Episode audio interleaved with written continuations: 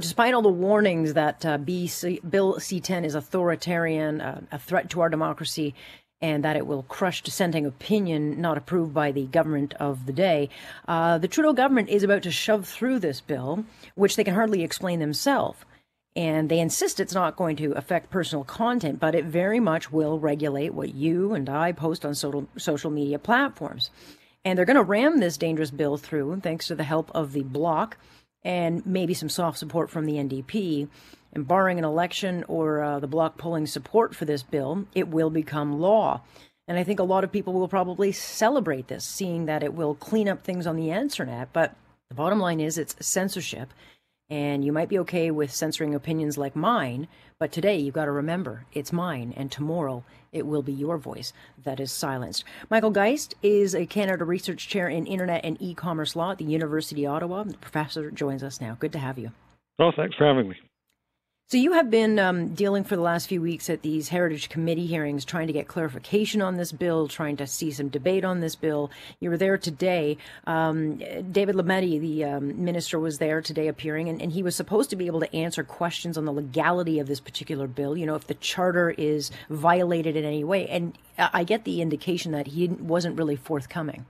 Yeah, I think it's fair to say that. No, I appeared before the committee yesterday, but was following along closely uh, today when the justice minister appeared. And, you know, MPs from multiple parties had said that this was one of the key conditions that they felt was needed in order to move forward. And what they had said was they wanted an updated charter statement, so a new charter statement to reflect the changes in the legislation and the implications they would then have for freedom of expression, and the Minister of Justice to come and discuss. And in the end, it turns out they didn't really get either. Um, the Minister of Justice said that that, that so-called updated charter statement that you know, was talked about in the media a week ago actually isn't an updated charter statement at all. He's describing it instead as a, an explanatory document. He said it's not a new charter statement.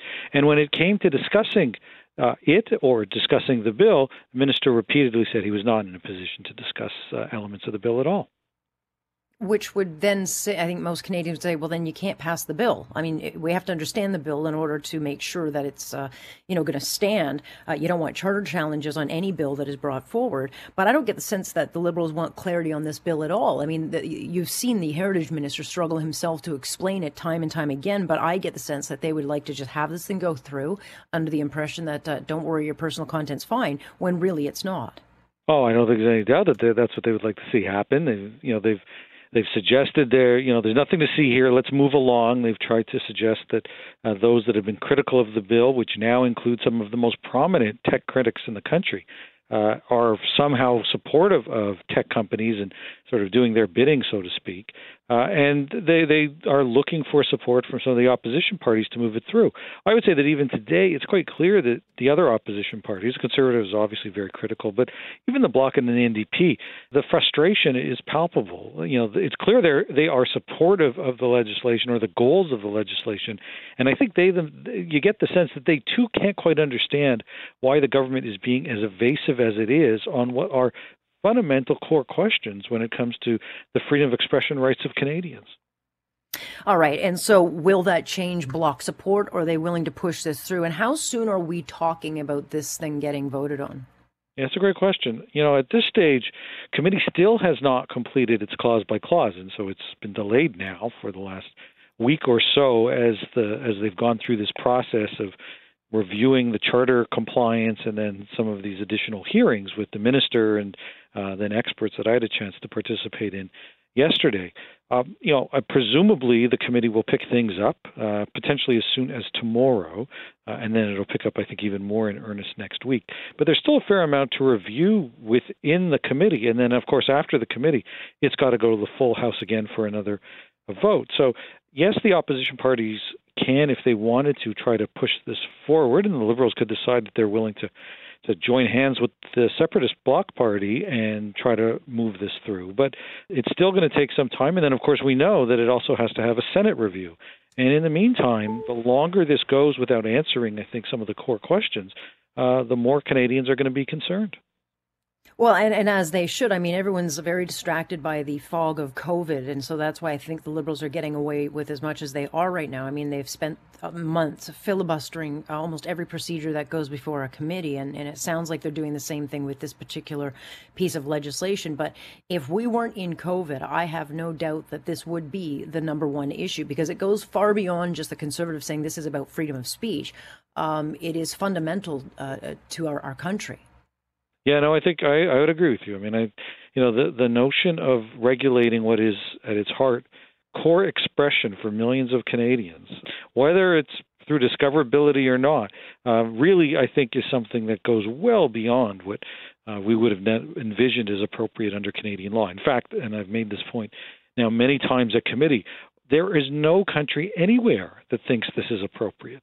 And none of this is to say that, that we shouldn't be regulating tech companies or that even we ought to be considering some of these kinds of provisions when it comes to streaming services. But everybody else, the Europeans who are very aggressive, for example, in regulating tech companies, they've clearly sought to distinguish between user generated content on the one side and streaming services like Netflix on the other. And simply nobody says that they think it is either workable, reasonable, or appropriate to try to bring in the same kinds of regulations for user generated content as you would use for a streaming service, and in this case, hand it over to a regulator to determine what kind of content essentially gets upvoted in your feed and what gets downvoted. Yeah, and, and, the conservatives say, you know, if this gets through, they will repeal it. But the fact that it's even getting as much support as it is and has gone as far as it has without um, greater public debate on it, I find that in itself alarming.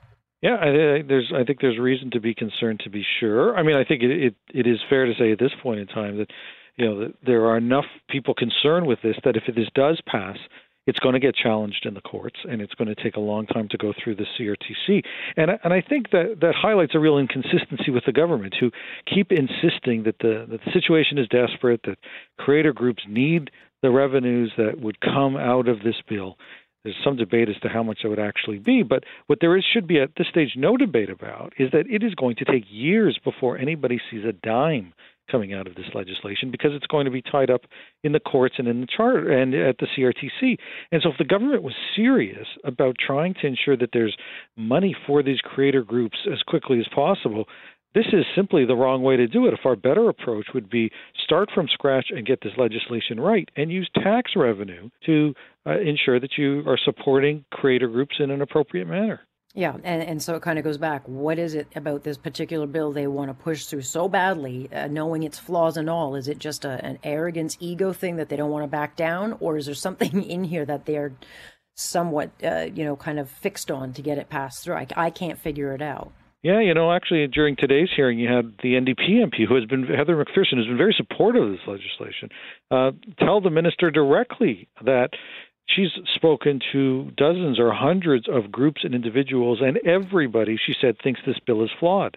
Now, it may be flawed. The people she's speaking to for any number of different reasons, but it's pretty clear that there isn't. There are few people other than the minister itself, it seems, that think this is a good piece of work. And you know, the need to get this right, given how long we're going to be stuck with this legislation really does suggest that you know it's time to acknowledge this wasn't their their finest effort.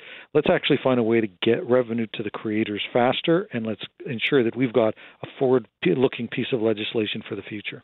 No kidding, because it could do an awful lot of damage uh, if, it's done wrong and pushed through too quickly. Uh, Professor, appreciate your time on this. Glad you're uh, fighting the good fight. Oh, my pleasure. Thank you so much for having me. That is Professor Michael Geist joining us here, and he is the one fighting the good fight on this. And uh, I would pretty much say the the reason Canadians are at least talking about this because it really has been buried under the COVID fog. Nonetheless, we will keep it on the radar.